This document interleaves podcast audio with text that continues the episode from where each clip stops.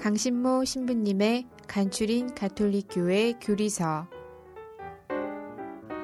신앙의 해를 맞아 의정부 교구에서 진행 중인 간추린 가톨릭 교회 교리서 해설입니다. 지난 2012년 10월 21일부터 종이주보로 시작했던 것을 팟캐스트를 통해 좀 더 깊이 다루고자 준비하였습니다. 강신모 신부님의 간추린 가톨릭교회 교리서 예, 여러분 안녕하세요. 강신모 프란치스코 신부입니다. 오늘은 그 성경과 성전이라는 제목으로 여러분들과 함께 공부를 해 보겠습니다. 지난 시간까지 계속해서 우리는 하느님의 계시에 관해서 공부를 하고 있는데요.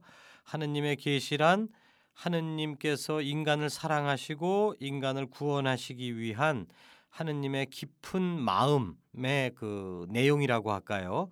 그 하느님의 마음이 이제 계시라고 볼 수 있는데 그 하느님의 마음은 구약 성경을 통해서 이렇게 준비되어서 이렇게 조금씩 조금씩 인간들의 이해 수준에 맞게끔 이렇게 전달되어 왔고 이제 예수님을 통해서 그 완전히 이제 그 내용이 아주 깊이 있게 속속들이 이렇게 그 전해졌다 이렇게 말씀을 드렸어요. 어, 그렇기 때문에 계시란 무엇이냐 이것을 한마디로 얘기하면 성경 말씀이다 이렇게 우리가 잠정적으로 결론을 내릴 수도 있습니다. 그러나 오늘 말씀드리는 것은 계시는 하느님의 말씀, 즉 성경이다. 요렇게만 얘기하는 거 가지고는 조금 부족하다는 것을 어, 말씀드리려고 하는 거예요. 어, 하느님의 계시는 성경 플러스 성전까지 이제 우리가 살펴봐야만 어, 완전하게 이해될 수가 있다. 그래서 하느님의 계시는 성경과 성전이다. 이게 오늘의 주제입니다.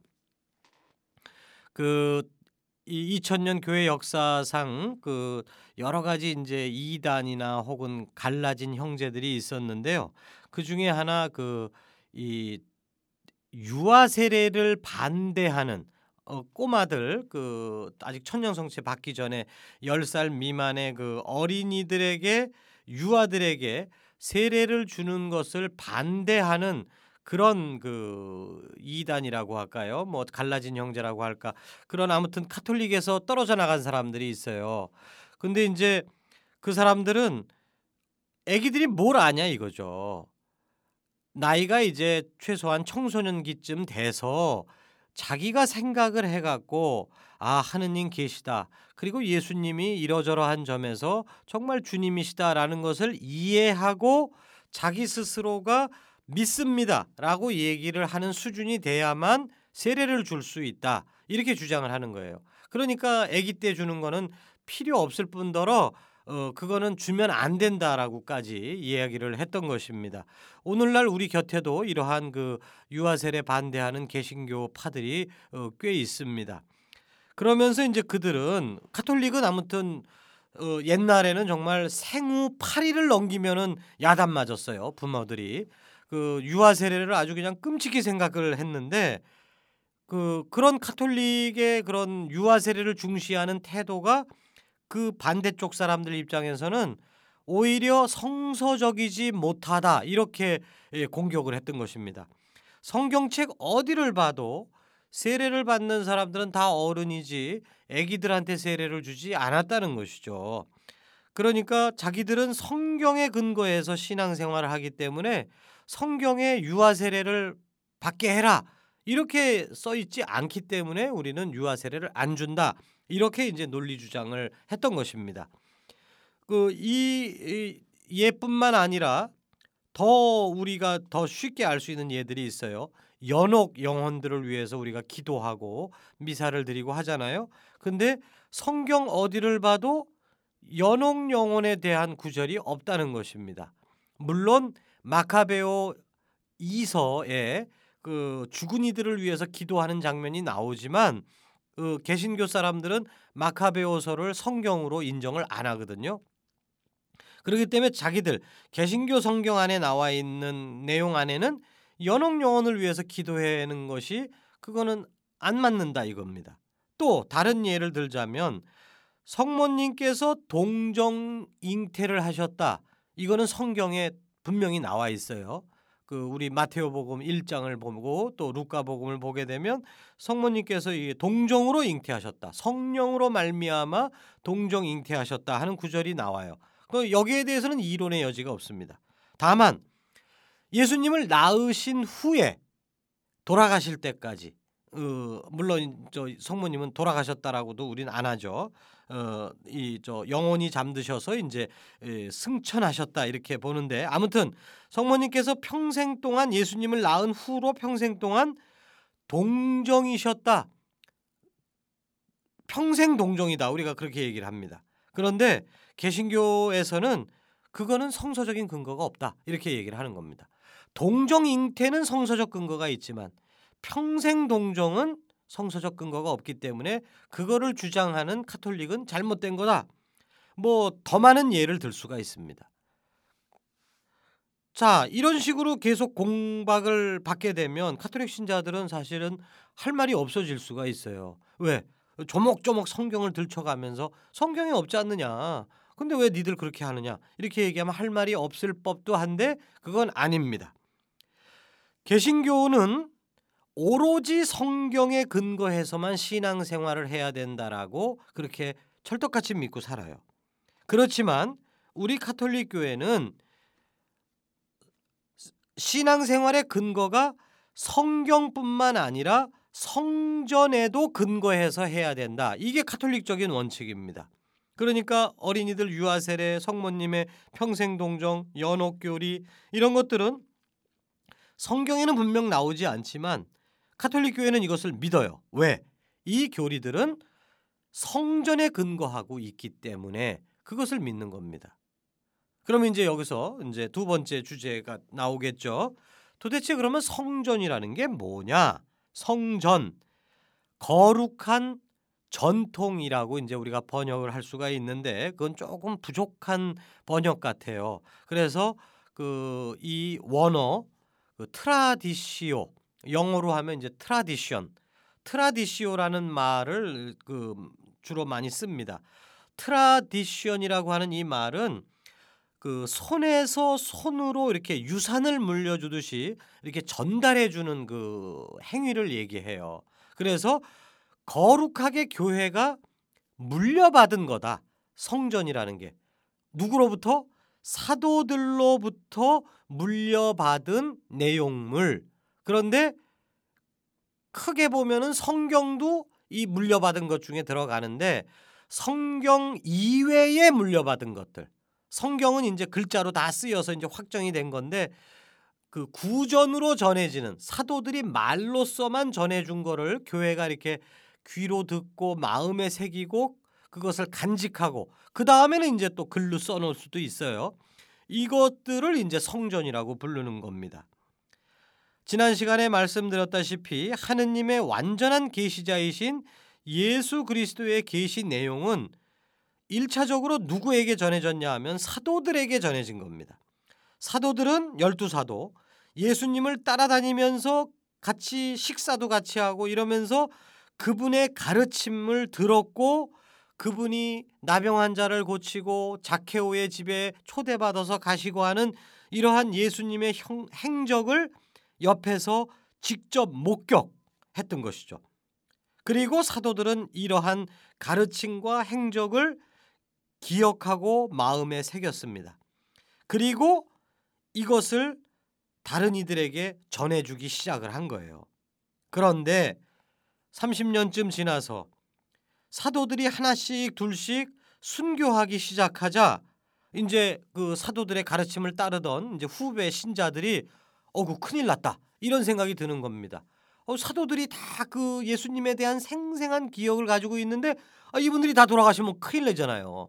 그러니까 돌아가시기 전에 사도들이 듣고 체험했던 것을 문서로 작성해서 보존해야 되겠다. 그래서 실제적으로 기록해서 보존을 합니다. 그게 뭐예요? 바로 신약 성경입니다. 그렇지만 사도들의 기억과 체험의 전부를 기록할 수 있을까요? 그건 도저히 안 되죠. 그렇기 때문에 그 가장 핵심적인 내용이라고 할 수 있는 부분들은 그렇게 기록이 됐지만 어, 나머지 내용들은 더 많은 내용들이 예를 들자면 성모님의 평생 동정이나 뭐 유아 세례나 뭐 이런 것들은 계속해서 구전으로 구전으로 사도들의 후계자들을 통해서 전해지는 것입니다. 그리고 사도들의 후계자들은 자신들이 사도들로부터 들은 내용들을 강론을 통해서 혹은 교리 교육을 통해서 이제 전달을 하는 것이고 또 일부는 어 제가 본당에 있을 때어 몇 년 지난 후에 이제 떠나는데 어떤 분이 신자분이 그 두꺼운 책을 하나 저한테 이렇게 주시더라고요. 그래서 어 이게 뭡니까? 그랬더니 아 신부님 떠나시는데 송별 선물이라고 그래서 뭐예요? 그랬더니 아 제가 3년 동안 신부님 강론을 기록해 놓은 거라는 거예요. 근데 솔직히 솔직히 저도 원고 없이 이 강론할 때가 많았거든요. 어 그야말로 기억에 의존해서 제가 어? 그 신학교 때 선생님들로부터 배운 것들 뭐 이런 것들에 근거해서 그냥 말로 이렇게 전달을 했는데 아 이분은 그거를 기록을 한 거예요. 그러니까 이런 식으로 사도들이 말씀으로 전했고 그 후계자가 그걸 기억했다가 강론으로 전해서 그 강론을 들은 신자가 또 다른 신자한테 말로 또 전할 수도 있지만 요런 그 아주 그냥 그 대단한 신자죠. 그그 그 신자처럼 그거를 또 기록하는 신자들도 또 생겨나거든요. 그러니까 이, 이 구전이라고 해서 뭐 영원히 기록이 안 된다는 뜻은 아닙니다. 아무튼 신약 성경은 초반에 딱 기록이 돼서 완결이 됐고 그 이외의 것이 구전으로 전해지다가 계속해서 구전으로 전해지는 부분들도 있고 기록되는 부분들도 있고 아무튼 신약 성경 이외의 사도들로부터 전해진 모든 것들을 성전이라고 부르는 겁니다. 예를 들어 보면은 우리 아까 처음에 유아 세례 문제를 얘기를 했는데 그 초, 초세기에 어떤 중요한 신학자가 하나 있어요. 오리게네스라고 하는 아주 중요한 신학자인데 이분이 당신이 쓰신 글 중에 이런 얘기를 써놓습니다. 교회가 유아들에게도 세례를 주는 것은 사도들로부터 물려받은 것이다. 이렇게 기록을 해요.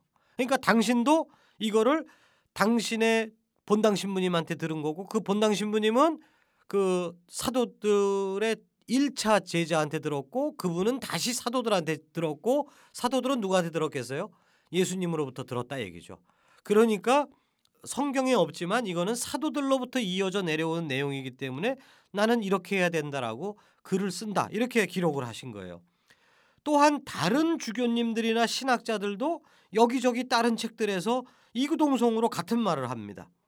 따라서 우리는 유아 세례가 성경에는 근거가 없지만 예수님으로부터 사도들을 통해서 전해지는 성전임을 알 수가 있는 거예요. 그렇기 때문에 아 우리는 유아들에게 세례를 줘야 되는구나 이런 결론이 나오는 것이죠.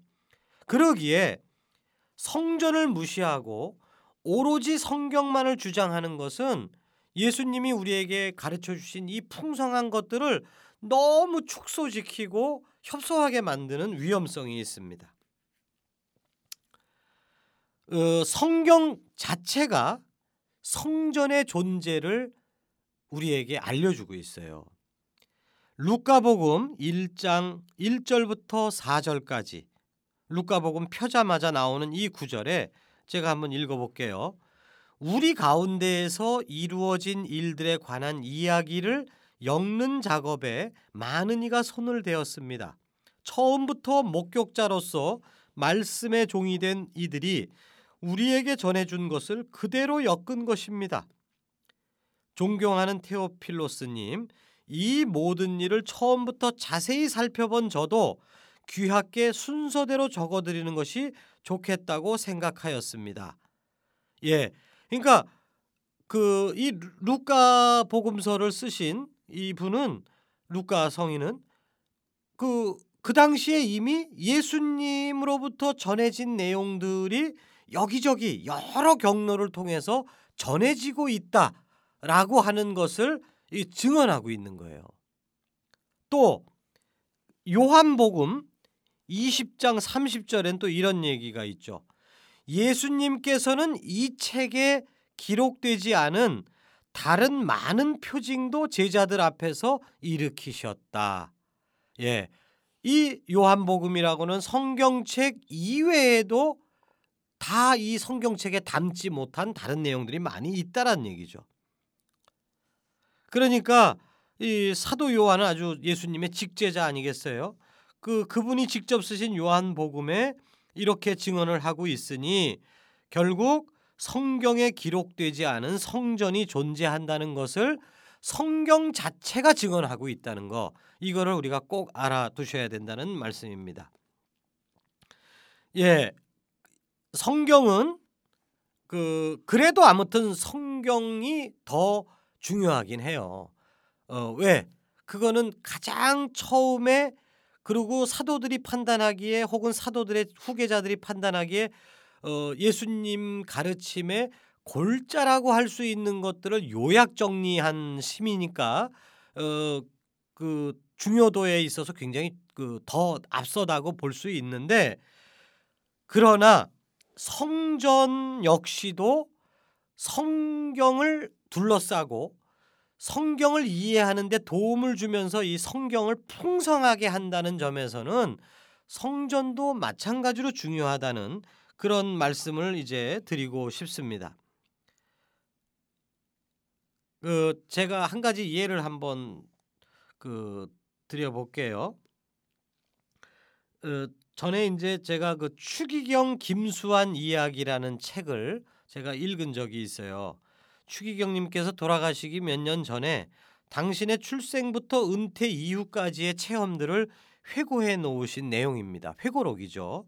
어, 이것은 이제 어, 평화방송 기자가 이제 추기경님 말씀하신 걸 다 듣고 이제 기록해서 정리해서 만든 건데 그래도 뭐 추기경님이 계속 말씀하신 거를 이제 받아 적은 거니까 거의 뭐 추기경님이 직접 직접 쓰신 것이나 마찬가지고 또 그렇기 때문에 추기경님께서 가장 중요하다고 생각하는 내용을 선택해서 쓰신 책이에요. 그렇기 때문에 추기경님의 일생을 가장 잘 이해할 수 있게 해주는 책이라고 볼 수가 있습니다. 그렇지만 이 책 한 권에 추기경님의 인생의 모든 것이 그리고 중요한 모든 것이 다 담겨 있다고 생각할 수 있을까요? 그건 안 되는 거죠. 그 제가 그 책을 보기 바로 얼마 전에 제가 청계천 시장 사목을 했었는데 그때 이제 추기경님께서 은퇴를 1년 앞두고 아주 그 아주 노쇠하신 모습으로 견진 성사를 주러 오셨어요. 근데 이제 시장 성당은 상가의 5층에 있었습니다. 그리고 그 건물에는 엘리베이터가 없었어요. 그리고 그 당시에 추기경님은 정말 건강이 안 좋으셨어요. 그래서 그 계단 5층에 이르는 이 계단을 아주 그냥 힘들게 힘들게 올라가셨습니다. 게다가 그 시장 얼마나 정신없고 바빠요. 그냥 집채만한 짐을 그 지게꾼들이 지고서 그 계단을 뛰어내려오고 뛰어 올라오고 막 이러거든요. 그러니까 그냥 짐이요 짐이요 막 하고 밀고 내려가면 그냥 저는 그냥 추기경님을 계단 가생제로 이렇게 막 밀어붙였어요. 추기경님 안 다치시게. 그러면서 이제 거기를 올라갔는데 그 성당 위에 올라가서 이제 신자들에게 견진을 주는데 견진 받을 신자가 20명이 안 됩니다. 그러니까 더욱더 송구스러운 거예요. 그래서 이 견진 끝나고 제가 추기경님한테 말씀을 드렸어요. 추기경님, 아니 이런 데는 다른 주교님들이 오셔도 되는데 그 당시에 보좌 주교님이 세 분이나 계셨거든요. 왜 추기경님 굳이 오셔서 저희들을 이렇게 송구스럽게 만듭니까? 제가 그렇게 좀 버르장머리가 제가 없거든요. 이제 그렇게 얘기를 했어요. 그랬더니 그 추기경님께서 오 아주 정색을 하시면서 저를 똑바로 쳐다보시면서 아주 단호하게 말씀을 하시는 거예요. 뭐라 그러셨냐면 나는 이런 힘든 곳에 꼭 와야 해 이러시는 거예요. 왜요? 그랬더니 형님 신부님을 생각해서라도 나는 꼭 이런 체험이 필요해. 나는 추기경이라는 지위 때문에 그 당신은 항상 그 형님 생각을 하면 아주 그 마음이 오그라드는 느낌이 드신다는 거예요. 그 형님 신부님이 김동한 몬슈녀리신데 한 평생을 이 결핵 환자들을 위해서 그 당시에 결핵 환자들은 요즘 에이즈 환자처럼 힘든 상황에 있는 사람들이죠. 그 결핵 환자들을 위해서 평생을 일하시다 결국은 그 아주 그 결핵 걸리시고 막 그러시다 돌아가셨어요. 그 그래서 형님은 한 평생 이렇게 가난한 사람들을 위해서 고생만 하시다가 떠나가셨는데 나는 추기경이라는 이 직분 때문에 너무 호강만 하고 살고 있거든. 어딜 가도 그냥 추기경님, 추기경님 뭐 이러는가 이러니까 어 이렇게 이제 얘기를 하시면서 그런 근데 이제 제가 이제 추기경님의 그, 그 행동을 전에부터도 좀 알거든요. 그러니까 뭐 탄광촌에도 가보시고 그 다음에 그, 그 여공들이 막 폭행당하는 그런 장면에도 어? 그 찾아가시고 뭐 하여간 그런 데를 많이 다니셨어요. 김수환 추기경님이. 아 이래서 이분이 이런 데를 열심히 다니셨구나. 저는 그날 그한몇 분 동안 추기경님께서 저한테 요 얘기를 해주셨는데 아 그냥 그걸 통해서 추기경님의 전체 사목 생활이 한꺼번에 이해가 되는 느낌이 딱 들었습니다. 그래서 저는 요 얘기는 이제 아무튼 제가 추기경님한테 직접 들은 얘기예요. 100% real. 그런데 아까 말씀드린 추기경 김수환 이야기라는 책을 제가 이렇게 딱 보니까 거기에 343쪽에 형님 김동한 신부라는 소제목이 있습니다. 한 세 페이지 정도 되는데 그 내용을 제가 읽어봤어요. 그러니까 형님에 대한 애틋한 마음 뭐 이런 거 잘 실려 있는데 저한테 하신 말씀은 전혀 없어요. 내가 형님 때문에 빚을 빚을 진 것 같은 느낌이 들어서 나는 일부러라도 어려운 사람한테 내가 찾아가려고 애쓴다. 그런 내용이 전혀 없어요. 왜? 그건 좀 자랑하는 것 같고 막 그러셔서 일부러 안 쓰셨을 수 있는데 그러니까 저는 제가 들은 얘기를 남들한테 전해주고 싶은 거예요. 이 책에는 안 나와 있지만 오히려 제가 들은 내용이 추기경님의 일생을 이해하는데 더 키워드가 될 수 있구나라는 생각에서 어디 가나 이 얘기를 제가 합니다. 그러니까 그 추기경님께서 직접 쓰신 추기경 김수환 이야기 이 책은 우리가 비유를 하자면 성경이라고 한다면 제가 들은 얘기는 성전이라고 할 수가 있는 거예요. 그런데 추기경님이 직접 쓰신 그 책에 기록되지 않다는 이유로 이유만으로 제가 추기경님한테 직접 들은 이 이야기가 무가치한 것이냐? 그건 절대로 아니죠. 오히려 이 얘기를 제가 을 통해서 제가 듣던 혹은 남들에게 전해주든 간에 이 이야기 이 추기경님이 직접 쓰신 책에 실리지 않은 이 이야기를 듣게 되면 추기경님이 직접 쓰신 책을 더 잘 이해할 수가 있게 된다는 얘기죠. 이처럼 이 성전은 성경을 보다 더 잘 이해할 수 있게끔 도와주는 역할을 하기 때문에 이게 중요하다는 겁니다. 물론 아빠 좋아 엄마 좋아처럼 이렇게 너무 그 애들을 괴롭히는 이런 식의 질문은 안 되겠지만 성경이 더 중요해 성전이 더 중요해 그러면은 정말 고민스럽게 그래도 성전이 더 중요하지 않겠어요? 라고 얘기할 수밖에 없겠지만 거의 우열을 가릴 수가 없다라고 저는 어, 확신합니다. 그러니까 성전을 우리가 알아야 어, 100번 아, 양보해서 성경이 더 중요하다 이렇게 얘기할 수 있어요. 그러나 이 소중한 성경을 우리가 더 좀 잘 이해하기 위해서는 성전의 도움을 받아야만 된다. 이 말씀을 드리고 싶습니다. 이제 마지막으로 이제 조그마한 내용 하나 이제 말씀을 드리면 그 사도 전승과 교회 전승 요 말을 조금 구별시켜 드리고 싶어요. 어, 우리는 이제 아까도 처음에 말씀드렸지만 성전, 거룩한 전통 이렇게 번역하는 게 조금 부족하다고 말씀을 드렸잖아요. 근데 요 말에 우리가 자꾸만 속습니다. 거룩한 전통이라고 이제 우리가 자꾸만 이해를 하니까 그 교회가 따르고 있는 관습 정도로 이해하기가 쉽습니다. 사실 2000년을 내려오면서 우리 교회에는 수많은 관습들, 관례들 이런 것들이 쌓여 왔어요. 그러나 이런 것들은 인간적인 관습일 뿐이지 지금 우리가 성경이냐 성전이냐 하는 것을 얘기하는 그런 의미에서의 성전이 아닙니다. 사도들로부터 내려온 신앙의 핵심 진리를 담고 있는 성전, 우리가 말하는 이 엄밀한 성전과 교회의 이 인간적인 전통을 구별해야만 된다는 말씀이에요. 그래서 이 구별을 하기 위해서 성전을 명, 보다 명확하게 표현하기 위해서 사도 전승, 사도들로부터 내려온 전승이다라는 뜻으로 사도 전승이라는 용어를 사용합니다. 엄밀한 용어죠, 이거는. 반면에 그 우리 인간적인 교회의 인간적인 전통들은 교회 전승 이렇게 말을 붙여서 요거를 구별하려고 하는 거예요. 교회 전승의 예를 들자면 영성체를 손으로 할 거냐 입에다가 직접 모실 거냐 여자들이 미사 때 미사뽀를 써야 되느냐 말아야 되느냐 사순절을 시작하는 날짜를 어떻게 잡느냐 우리나라 사순절 시작하는 날짜하고 밀라노 교구가 사순절을 시작하는 날짜가 다릅니다. 이런 식인 거죠. 이런 것들은 이거는 관습이에요. 교회가 살다 보니까 생긴 관습입니다. 뭐뭐 뭐 이게 나쁘다는 뜻이 절대로 아니에요.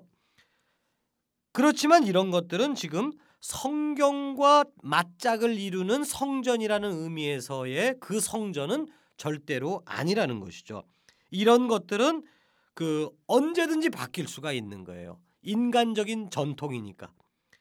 세상이 바뀌고 거기에 따라서 신자들의 이런 여러 가지 태도가 바, 마인드가 바뀌고 이러면 이것도 바뀌는 겁니다. 그러나 사도들로부터 내려온 성경에 기록되지 않은 아주 본질적인 가르침들 이런 것들은 성전이고 엄밀한 의미에서의 성전이고 이거는 이건 안 바뀌는 거예요. 이거는 끊임없이 계속 주교님들을 통해서 오늘날 우리한테까지 연결이 되고 그 계승이 되는 것입니다. 예, 오늘 그 성경과 성전의 관계, 특별히 성전이 굉장히 중요한 거다. 물론 그 성경보다는 약간은 2% 부족하다. 사실은 이게 이렇게 얘기하면 이제 신학자들한테 저는 혼나요. 그러나 일반 신자들이 생각하실 때는 성경이 2%더 중요하다 이렇게 생각하시는 게 쉽습니다. 어 그러나 거의 비슷하게 중요하다는 것을 말씀을 드리고 싶고 성전에 근거해야만 성경을 보다 더 잘 이해할 수 있고 그렇기 때문에 성당은 절대로 안 나오면서 혼자서 그 성경만 읽는다. 혼자서 기도만 한다. 이거 가지고는 신앙의 완전한 깊이 안으로 들어갈 수가 없어요. 교회로부터 교회를 통해서 끊임없이 전달되고 있는 이 성전 안에 우리가 있어야만 성경을 제대로 우리가 알 수가 있고 하느님의 마음 안으로 들어갈 수가 있게 되는 것입니다. 예, 이제 이렇게 오늘 얘기는 마무리하고요. 다음 시간에는 이 우리에게 주어지는 이 성경과 성전으로 우리에게 주어지는 하느님의 마음, 하느님의 계시를 이제 이게 자동적으로 알아들일 수가 없는 겁니다. 이것도 이제 이해하는 능력이 필요한데 그 이해하는 능력과 관련해서 교도권에 대해서 그리고 일반 신자들의 신앙 감각에 대해서 이 두 가지 문제를 다음 시간에 어, 다루도록 하겠습니다. 잘 들어주셔서 감사합니다.